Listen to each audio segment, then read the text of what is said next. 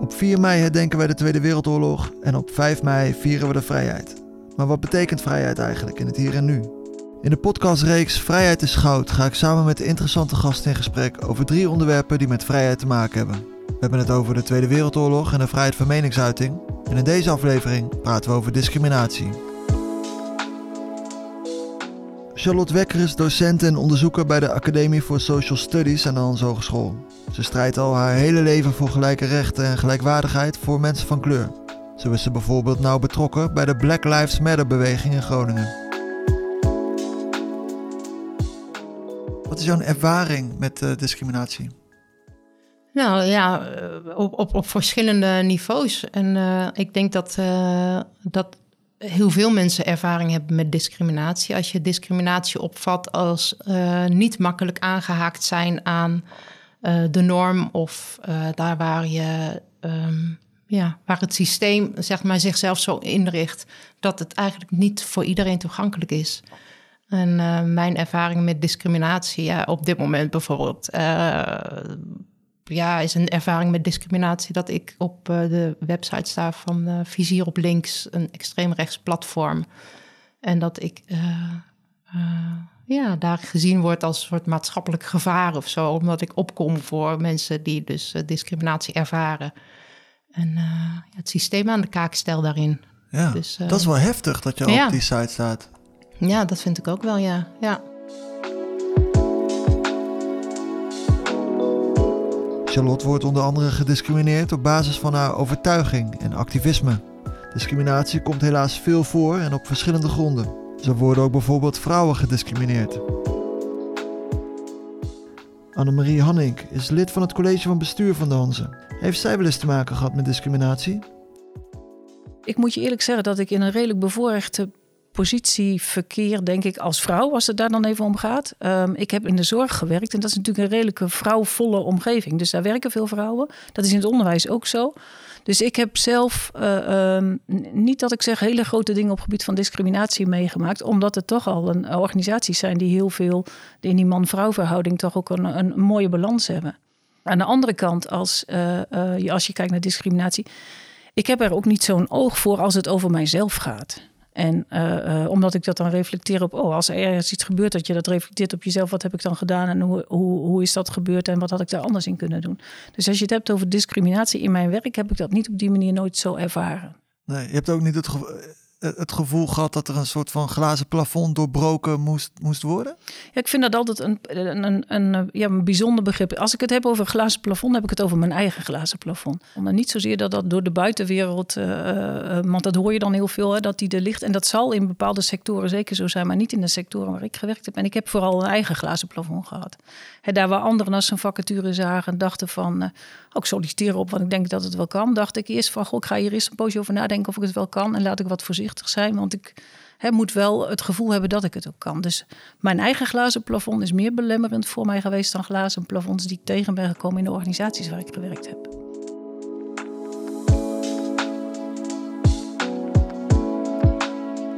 Joep Kamstra studeert Human Resource Management aan onze hogeschool. Hij is homo en groeide op in een klein dorpje in Friesland. Joep, heb jij je wel eens uh, gediscrimineerd gevoeld? Um, nee, maar ik, ja, ik val wel op jongens.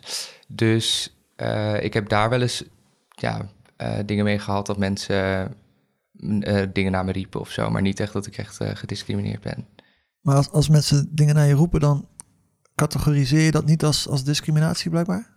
Mm, nee, ja, Nee, ik heb het nooit echt heel erg als heel naar of uh, discriminerend zeg maar, ervaren. Maar je hebt dus wel eens gehad dat je op straat wordt nageroepen of, of, of dat soort, uh, dat soort uh, Ja, dat was vooral vroeger hoor. Dat is nu, nu heb ik daar helemaal niet meer zoveel last van. Maar vroeger is dat wel, wel vaak gedaan. Ja, als mensen mij kenden bijvoorbeeld. En dan, dan werd dat gewoon geroepen, hey homo. Ah ja, gewoon zo, hey ja. homo. Ja, ja. Hoe ging je daarmee om dan? Mm, ja, ik negeerde het gewoon een beetje. Ik dacht, ja, ik liet een beetje langs me heen gaan. Dus ik heb er nooit echt uh, heel veel moeite mee gehad, gelukkig. Je, legt er dan naast je neer, zeg je, maar mm -hmm. is het niet iets wat je op een of andere manier dan toch niet raakt of zo? Um, nou ja, wel, want ik merk wel dat, het, um, uh, dat je bewuster, zeg maar, over straat loopt of zo. Dat je bang bent dat er dan, als er een groep jongens staat bijvoorbeeld, dat, ja, dat was dan vooral vroeger, dat, dat je daar dan een beetje om met een boog omheen gaat, omdat je bang bent om in elkaar geslagen te worden of om uh, weer nageroepen te worden of, uh, of zoiets. Want dat hoor je ook wel vaak in het nieuws, dat, dat er dan weer een homo-stel bijvoorbeeld, omdat ze hand in hand liepen, dan um, loop je wel bewuster over straat. Nou, helemaal als je met je partner loopt, denk ik.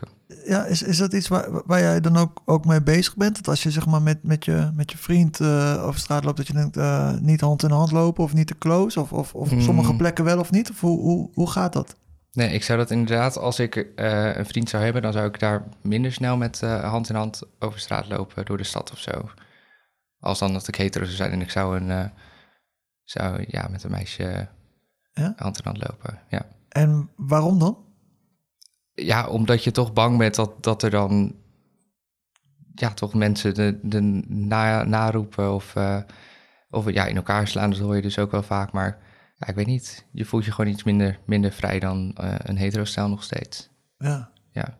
Nou, dat vind ik, dat vind ik best wel, uh, best wel pijnlijk om te horen eigenlijk. Dat, dat jij dus zeg maar mm -hmm. je niet, niet je vrijheid voelt om hand in hand, arm in arm uh, of in ieder geval, uh, ja, om ook affectie te tonen aan, aan degene die jij dan op dat moment heel tof vindt ja. in, in, in het openbaar. Ja. ja, het kan ook iets persoonlijks zijn natuurlijk, omdat het vroeger dan wel vaak gedaan is. En dat heeft me toen wel heel, heel erg onzeker gemaakt. Um, omdat ik toen nog zelf een beetje met mezelf zat van wat, wat is het nou? En als je dan de hele tijd dat naar je geroepen wordt, dan ga je toch op een gegeven moment ja, een beetje aan jezelf twijfelen van, oh ja, is dat dan misschien zo? En ja, daar word je gewoon heel onzeker van. En ik denk dat het daar meer mee te maken heeft. Dat, dat ik niet weer terug daarheen wil. Hmm. Dus dat ik daarom een beetje denk van, oh, ja, het zit er toch een beetje onbewust nog in. Ja, ja, dat kan ik me ook wel voorstellen.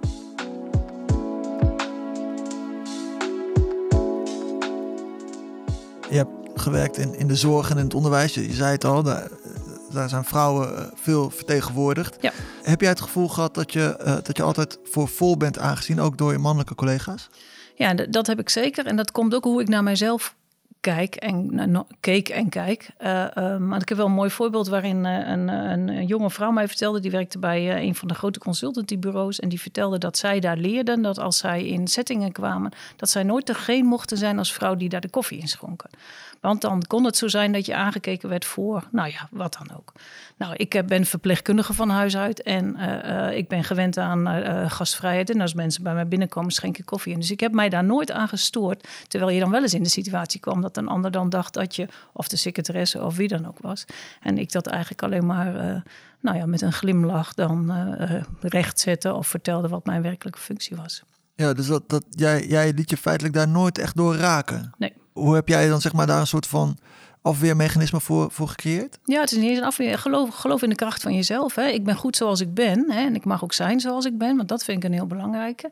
En uh, uh, als die ander daar wat van vindt, nou, dan kunnen we het daarover hebben. Maar daarvoor pas ik niet mijn gedrag aan. En mijn, mijn gedrag van nature is dat ik dan dat kopje koffie voor jou inschenk. Dan blijf ik dat ook doen. En als die ander daar wat van vindt, nou, dan, die mag ook zijn zoals die is mits het met respect is voor elkaar, hoor. Dat dan nog wel even als... Uh... Ja, ja. En het moet even erbij gezegd worden. Moet wel even We blijven respectvol, Annemarie. Nou, en er zijn ook wel hele mooie voorbeelden. Vind, vind, vind ik zelf ook altijd wel grappig. Als ik met mijn man naar de, uh, naar de garage ging om een auto te kopen... dan uh, wordt er in de garage... wordt altijd naar je man gesproken, met je man gesproken, hè? Ja. En niet met jou. Ik heb er drie jaar over gedaan om uh, mijn hypotheekadviseur uit te leggen dat ik niet meneer Hanning was, maar mevrouw Hanning. En dat ik ook graag zo geadresseerd moet worden. Dus daar ja. zitten wat van die aannames in. En maar ook dat, ik kijk daar met een glimlach naar. Ja. Want ik geloof gewoon in de kracht van jezelf. Ik geloof ook zeker in de kracht van vrouwen. Dat vind ik een heel belangrijke. En dat als we daar met elkaar in geloven, dat je daar ook gewoon veel meer kunt bereiken dan dat er uh, een, een, een vrouwenquotum komt. Uh, ik geloof veel meer dat wij naar de kracht van onszelf moeten kijken dan dat we de oplossingen aan die kant moeten zoeken. Dat is interessant. Annemarie maakt er dus een geintje van wanneer ze als vrouw als het ware discriminerend wordt bejegend. En Joep geeft aan onzeker van de discriminerende pesterijen te zijn geworden en hij past zijn gedrag ook aan om de confrontatie te mijden. Hoe duidt Charlotte, docent en onderzoeker bij de Academie voor Social Studies aan de Hanze, deze reacties? Nou, je weet bij conflict situaties, dan heb je de fight, flight en freeze. He, dus je, je bevriest, he, je, je, je schrikt even en je kan niks meer voelen en je kan niks meer denken.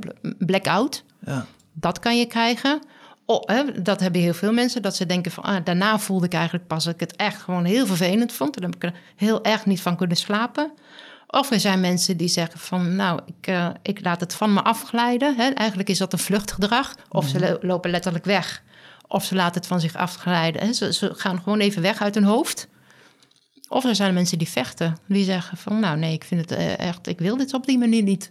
Sylvana Simons is echt een vechter. Mm -hmm. wat, is jouw, uh, wat is jouw reactie als jij gediscrimineerd wordt? Ja, dan is het wel eigenlijk het, het vluchten. Dat is mijn natuurlijke reactie, is om gewoon te denken, ah, dat is een grapje. Of zo, zo, zal diegene het niet bedoelen, of ik zal het wel verkeerd aanvoelen. Dus ik ga dan even, ik trek, trek me even terug uit het contact. En ik lach en ik, uh, ik, ik ga weer door. Maar het heeft wel invloed op mijn relatie met die persoon, want ik, ik vertrouw die eigenlijk die persoon dan minder. Dus ik zoek diegene dan minder op. Maar inmiddels He, dat is een natuurlijke reactie. Maar voorbij die reacties, als, als je dat lukt, is om het gesprek open aan te gaan met diegene. En eh, gelukkig lukt me dat steeds vaker en beter. Om te zeggen: hey, ik hoor je dat zeggen, maar wat bedoel je daar eigenlijk mee? Mm -hmm. En het doet me pijn als je dat zo zegt. Want het voelt niet goed. En ook al vind je het misschien een grapje, het voelt toch niet goed. En ik ben heel benieuwd wat je me eigenlijk wil zeggen met die opmerking. Maar het gebeurt natuurlijk niet altijd in een grapjesituatie. Het is niet per se toch dat je dat er altijd uh, dat je nee. dat je constant in een uh, in een comedy uh, zit. nee, maar op een of andere manier is het denk ik wel vaak zo dat mensen voelen van ik ga hier net een grens over en het dan zichzelf permitteren om dat te zeggen. Ja. He, dingen als, ja, maar dat is voor jou anders, want jij bent, jij bent niet zo. Of jij praat wel goed Nederlands. Of oh, ja. Ja. Nou, jij bent wel net zoals wij. Nee, maar jij hoort er echt helemaal bij hoor. Jij hoort er echt super bij. En alleen al het feit van je hoort daarbij betekent dat ik dus ook elk moment uitgegooid kan worden. Want, ja. uh, en dat ik niet de macht heb om te bepalen uh, hoe het er hier aan toe gaat. Hè, dus als iemand zegt van jij hoort erbij en jij bent hetzelfde als wij, dan is er dus een wij-zij, waarbij ik niet bij de wij hoor, maar er wel als gast bij mag zijn. Dus al dat hele ding van uh, we accepteren je, we tolereren je, we, we zijn tolerant. Hè? De Nederlanders zijn tolerant en accepteren veel mensen. Ja. Maar ja, dat is eigenlijk in de taal slaat het al helemaal nergens Dat is op. al helemaal scheef. Dat is al helemaal scheef. Ja, ja, ja interessant, ja. En als ik dan zeg van, uh, ja, maar hoezo uh, accepteer je mij? Want we zijn toch gewoon hier met z'n tweeën, moeten we er samen uit zien te komen hoe we dat hier doen? Dan zegt iemand, nee joh, zo had ik dat helemaal niet bedoeld. Terwijl ik hoop dat iemand eventjes aan het leren slaat. En, en dat, dat gebeurt niet altijd, maar tegenwoordig wel. Sinds de Black Lives Matter en er het gewoon veel meer aandacht voor is. Dus ik denk dat heel veel mensen nu zoekend zijn en onderzoekend. En ik ben heel dankbaar in die zin voor deze tijd. Annemarie, het uitgaan van eigen kracht, hè, de, de kracht van, van de vrouw. Um, er zijn natuurlijk ook wel heel veel vrouwen die, die, die meemaken wat jij dan ook meemaakt. Een beetje het in een hoekje uh, worden gezet of, of, of niet helemaal serieus genomen worden in het eerste contact. Die daar wel heel veel last van hebben. Wat zou jij adviseren, zeg maar dan, aan vrouwen die, die daar wel last van ervaren? Nou, ik besef me ook dat ik in een bevoorrechte positie, want daar waar ik opgegroeid ben, wat ik thuis geleerd heb, maar ook in de omgevingen waar ik gewerkt heb, uh, was er denk ik relatief veel respect voor vrouwen. Ik weet ook dat er situaties zijn waar dat echt heel anders is en waar dat glazen plafond ook veel lager ligt. Ik denk dat het vrouwen heel erg helpt om uh, um, te gaan geloven in die kracht. En die moet je soms zoeken. Doordat je je laat coachen. Dat je eens bij, bij een andere vrouw die je bewondert langs gaat. En eens even vraagt van, hoe kun jij mij helpen? Reflecteer daar eens op. Want als je zelf kunt reflecteren op datgene wat er gebeurt... kom je ook veel meer bij je eigen kracht. En kun je daar ook vanuit dat verder werken. Dus ik zou vooral ook jonge vrouwen op willen roepen om... Zoek een voorbeeld in je omgeving. En als je denkt van, goh, ik loop ergens tegenaan... Uh, of doe dat met vriendinnen, reflecteer daarop en spiegel. En geloof in je eigen kracht.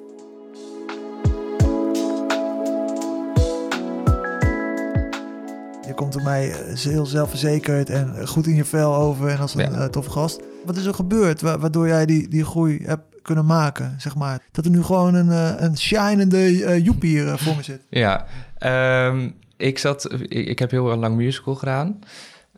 dus ik heb op mijn musicalopleiding, zeg maar, daar, ja, dan leer je jezelf gewoon heel goed kennen. Dan zet je jezelf letterlijk op een podium en dan wordt er, worden ook dingen allemaal over je ja, gedacht, zeg maar uh, word je helemaal een beetje gejudged. Dus daar leer je mee om te gaan, denk ik. Ik denk dat dat heel erg geholpen heeft in van... oké, het maakt niet uit wat ik doe, dat is prima. En ik denk dat ik dat heel erg mee heb genomen naar mijn persoonlijke uh, ontwikkeling. En dat, dat heeft me heel erg geholpen. En ik heb ook een jaar in, uh, in Engeland gewoond vorig jaar. Dat was in Brighton.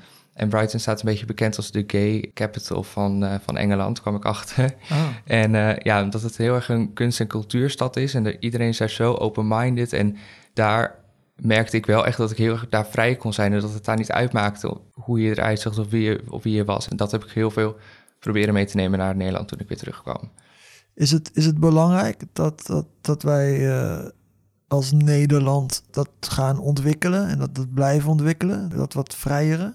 Dat denk ik wel. Ik denk dat we wel met z'n allen een beetje moeten stoppen met uh, iedereen maar judgen. En, uh, ja, we zijn wel uh, Nederlanders, we zijn wel judgmental. Hè? We hebben ja. wel vaak een mening over een ander klaar, zonder dat we weten ja, wat precies. die ander interesseert. Vaak niet wie die ander precies is, maar er wel vaak iets van vinden. ja. Ja. ja. ja. dat is wel Nederlands eigen volgens mij. Ja, dat is niet, dat is niet onze, mooiste, onze mooiste kant. Nee.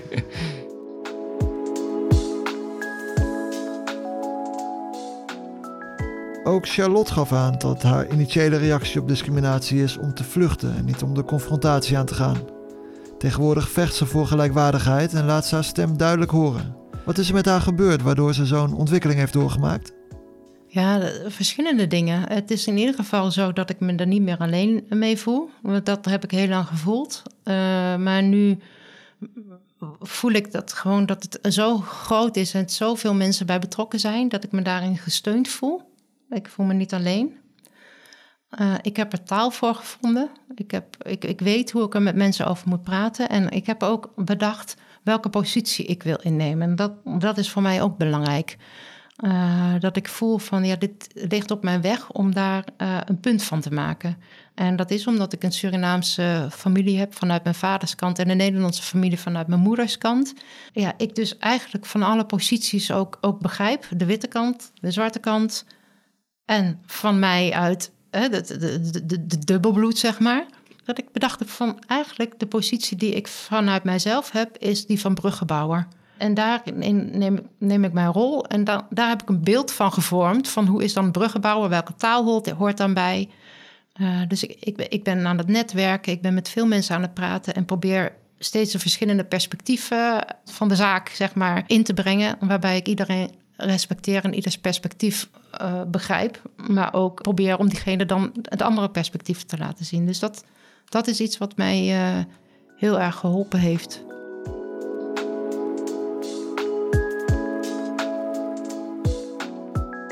Annemarie vertelde dat ze zich erg bewust is geworden van haar bevoorrechte positie. En hoe ervaart ze dat? Het is voor mij nooit een vraag geweest of ik uh, kon gaan studeren, of ik mocht studeren, uh, met wie ik om uh, kon gaan. Hè, dat kon. Ik mocht zijn wie ik was en die vrijheid was er ook. En als je daar meer over hoort en meer over doorpraat, hoor je dat dat niet voor iedereen zo geldt. En dat is wel wat je zou willen. Ja. ja. Ja, en wat, wat doet dat dan met je? Wat voor gevoel geef je dat, die, die bevoorrechte positie? Ja, en, en gaandeweg in de afgelopen tijd, omdat we over diversiteit meer gesproken waren, krijg je het eigenlijk ook wel een klein beetje schaamte. Omdat ik me niet zo gerealiseerd had dat ik die bevoorrechte positie had. En nu, de andere kant is, je kunt ook de positie die ik nu heb dan uh, in gaan zetten op een mooie manier om te zorgen dat het dan wel de aandacht krijgt. En dat is hè, hoe je waarde uh, toe kan voegen vanuit een rol. Dat is natuurlijk het mooie van lid van college van bestuur zijn, is dat je daar wel uh, een, een, een, een, een schijnwerper op kunt zetten en, en het meer in de spotlight kunt zetten met elkaar. Want er is een hele grote groep die daar natuurlijk al mee bezig is. Ja. Ja, dat je die schaamte eigenlijk kan omzetten in uh, daadkracht. In, in iets doen, ja. ja Wat ja. van waarde is, ja. Daadkracht. Dat is volgens Charlotte ook hard nodig. Want het hoger onderwijs in Nederland staat voor grote uitdagingen op het gebied van diversiteit. Die, die bubbels die er in de, in de samenleving zijn, die, uh, ja, daar moet je dus mee oppassen dat je dat als hogeschool ook niet, niet bent. Een, een, een, een aparte bubbel. Want ik, ik denk ook, uh, mensen zeggen wel eens tegen mij, um, maar hier in Groningen, er zijn toch helemaal niet zoveel mensen van kleur, dus eigenlijk waar hebben we het dan over? Maar ja, dat, dat denk ik niet. Inderdaad, uh, als je op de Hans Hogeschool kijkt of op de universiteit, dan klopt dat. Dan zijn daar niet veel mensen van kleur. Maar voor mij is dat een teken van institutioneel racisme. Want ik zie ze op VMBO namelijk wel. En op MBO ook. En mijn sportschool ook. Dus weet je, er gebeurt iets waardoor mensen niet op HBO of op universiteit terechtkomen. Wat jij, wat jij net zegt is dat komt door institutioneel racisme. Ja. Wat is er dan aan dat institutioneel racisme? Wat is dat eigenlijk überhaupt? En waarom ligt dat aan de basis van dat er weinig mensen met een donkere huidskleur op, op de hogeschool en op de universiteit zitten hier? Ja, institutioneel racisme is dat het niet per se gaat over tussen jou en mij. Hè? Van, het gaat niet om de witte mens of de donkere mens of, of wat dan ook. Uh, het gaat echt over wat er in het systeem zit. Ja, dat er uitsluitingsmechanismen plaatsvinden, discriminatie.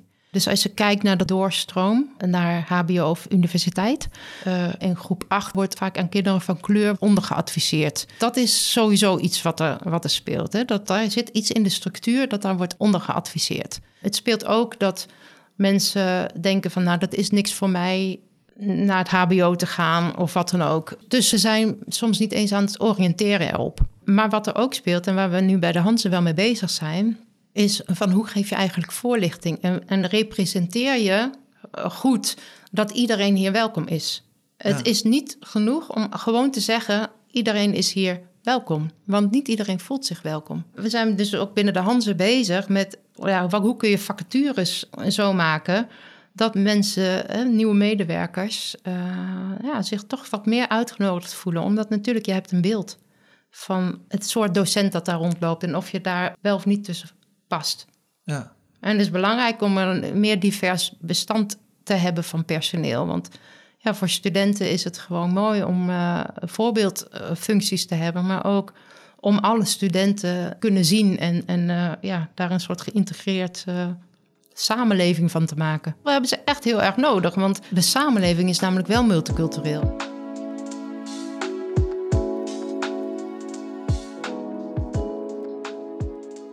Hey Joep, eigenlijk is er gewoon iets volledig mis met de maatschappij. Op het moment dat gewoon mensen uh, op basis van hun geaardheid, op basis van allerlei dingen, ja. maar in jouw geval op basis van je geaardheid gewoon problemen krijgen om, om, uh, om over straat te lopen. Dan is er toch echt iets gewoon falikant fout in de maatschappij. Uh, maar we leven wel in deze maatschappij. Hoe, hoe, hoe, hoe kijk jij daarnaar om, om zeg maar zo in dit leven rond, rond te lopen in de maatschappij waarin wij zijn? Ja, het is wel um, een ding wat we beter moeten worden. Dat kinderen van jongs af aan al weten dat het normaal is dat twee jongens met elkaar uh, uh, ja, of twee meiden. Of, uh, um, of wat dan ook, maar die, ja, combinatie. ja, die dan, dat dat gewoon ja, normaal is. Want ik denk dat dat dan wel al een heel grote stap zou zijn. Omdat je, ja, zoals ik zeg, ik ben daar vroeger juist heel erg door gevormd. Uh, het heeft me heel lang geduurd om daar weer overheen te komen en om, om er echt zelfverzekerd over te zijn. Dus ja, ik denk dat dat wel een hele grote stap zou, zou zijn.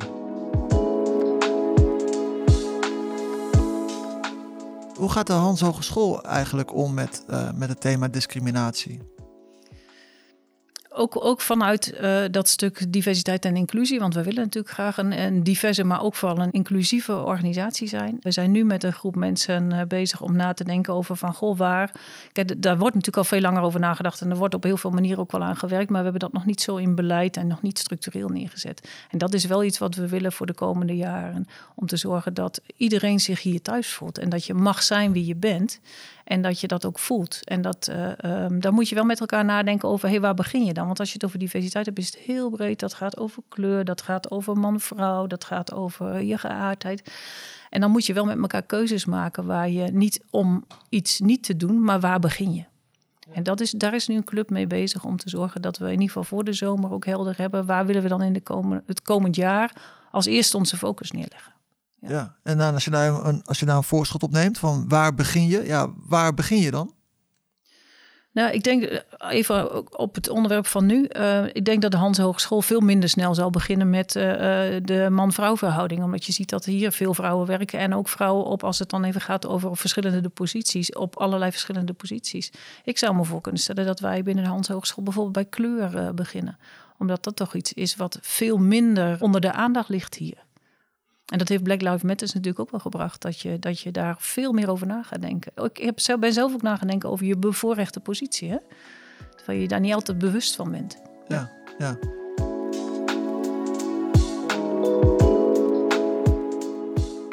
Wat is er volgens Charlotte nu nodig in de maatschappij? En welke stappen moeten we met elkaar zetten om de problemen omtrent discriminatie op te lossen? Ik denk dat, uh, dat we nog niet toe zijn aan de vervolgstap. Dat we de, de, de, stap waar we nu mee bezig zijn, is een hele mooie stap. Ik wil direct te snel. Hè? Ik wil ja, oplossen, snel. oplossen die problemen. Klopt. Ja. ja. klopt. Want weet je, als je dit namelijk nu gaat oplossen... en je hebt nog niet uh, zeg maar de grootste groep erin mee... echt niet iedereen hoeft erin mee. Dat is niet nodig in, in veranderkunde, zeg maar. Maar je moet wel een grote groep mee hebben. Die het echt by heart voelen. Dus de eerste stap waar we nu mee bezig zijn is bewustwording. Bewustwording van privileges die er zijn. Bewustwording van ongelijke relaties, verhoudingen, van discriminatie. En hoe dat zeg maar uh, nadelig werkt voor de ambitie en de doelstelling die we hebben. Dat is de eerste stap.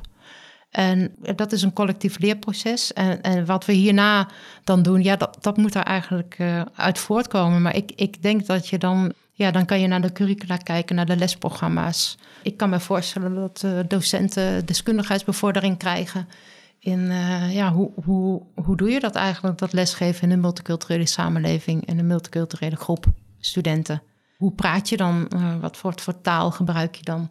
Je kan ook denken aan andere toetsvormen gaan, gaan bedenken of dat je dat wat meer aanpast. En, en ik zou ook zeker pleiten voor uh, dat samen met studenten over na te denken, waarin je dan een, een groep hebt van mensen van kleur en witte mensen die op dat moment al wat meer bewust zijn hebben van wat is passend bij het beroep waar we voor opleiden. En hoe zorgen we ervoor dat onze studenten ja, klaar zijn voor de multiculturele samenleving.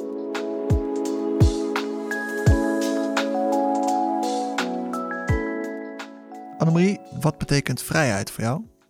Ja, vrijheid vanuit. Uh, uh, vrijheid is natuurlijk voor iedereen heel belangrijk. Vrijheid betekent dat ik keuzes kan maken. En dat ik mag zijn wie ik ben. En, um, en dat ik ook keuzes kan maken hoe ik me wil ontwikkelen.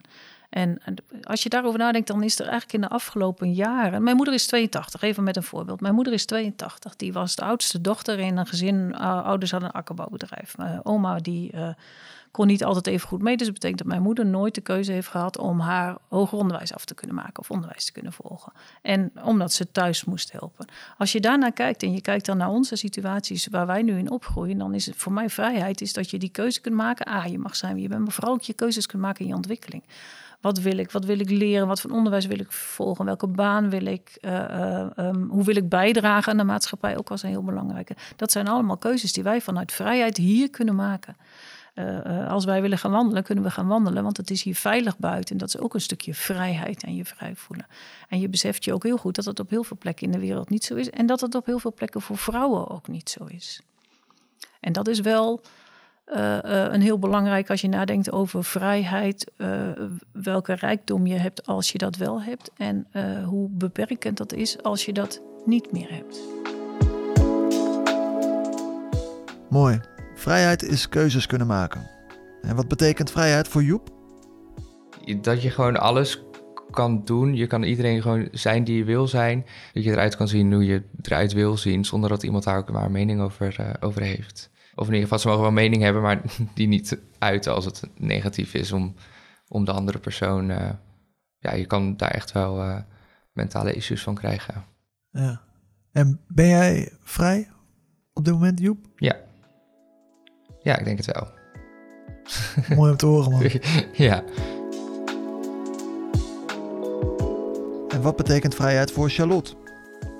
Um, nou, vrijheid betekent wel voor mij uh, mezelf zijn. En, um, maar ook moeilijk, omdat ik ook niet precies weet wie ik zelf ben. Omdat ik ook um, veel mezelf heb aangepast. En veel gevoel heb gehad van als ik van meerwaarde wil zijn in de samenleving en carrière wil maken, ja, dan moet ik op een bepaalde manier zijn. En dat heb ik ook bij mijn vader heel erg gezien. Dus mijn Surinaamse vader. Die kwamen in 1952 kwamen zij in Nederland. Hij was een kind. En vanuit zijn uh, ouders uh, heeft hij meegekregen van waar je huis is, is je vaderland. En ja, vanaf nu eten we spruitjes, eten we boerenkool, zijn wij gewoon Nederlanders. Uh, hij heeft dus gewoon echt alles aan gedaan om eigenlijk zijn Surinaamse roots een beetje te vergeten. En ik weet nog dat mijn zussen en ik heel boos waren dat we uit een boekje moesten leren hoe Suriname was. Van hem kregen we dat niet mee. En Hij is uh, lang geleden al overleden, maar ik heb heel veel verdriet als ik aan hem denk. Ik denk van wat een, wat, wat een onvrij leven heeft hij gehad. Hij heeft, zo, hij heeft zich zo ingeperkt gevoeld, in zijn wezen zich niet welkom gevoeld. In mijn generatie, zeg maar, is dat van het allergrootste belang om voor de volgende generatie, voor mijn kinderen, ja, bij te dragen aan een wereld eh, waarin zij gewoon uh, kunnen zijn wie zij willen zijn en wie zij zijn. En dat dat welkom is. Dat het fijn is dat ze bijdragen, ongeacht hoe. En dat het niet alleen maar op een bepaalde manier moet. Ja. Dat is voor mij het allerbelangrijkste. Ik merk dat, dat ik er nu over praat, voelt me echt uh, ontroerd en, en geraakt. Zo van ja, dat is, dat is gewoon heel moeilijk uh, om als er zoveel onderdrukking is en zoveel een bepaalde norm uh, en met ook afwijzing en discriminatie daarin, om dan jezelf te zijn. En dat hoort niet zo. Jeetje, ja, daar ben ik eigenlijk wel even stil van. Bedankt Charlotte voor je inzichten en het delen van je verhaal. Bedankt ook Annemarie en Joep. Ik merk aan mezelf wat een moeilijk onderwerp discriminatie is om over te praten. Om de woorden er ook voor te vinden. Maar het voelt wel echt goed en nuttig om het gesprek aan te gaan. Ik vond het in ieder geval ontzettend leerzaam. Dit was de tweede aflevering van de podcast Vrijheid is Goud. Aangeboden door Hanse Cultuur en Debat. Geproduceerd door Studio Snoekduik. Ik ben Colin Mooiman. Tot de volgende keer en geniet van je vrijheid.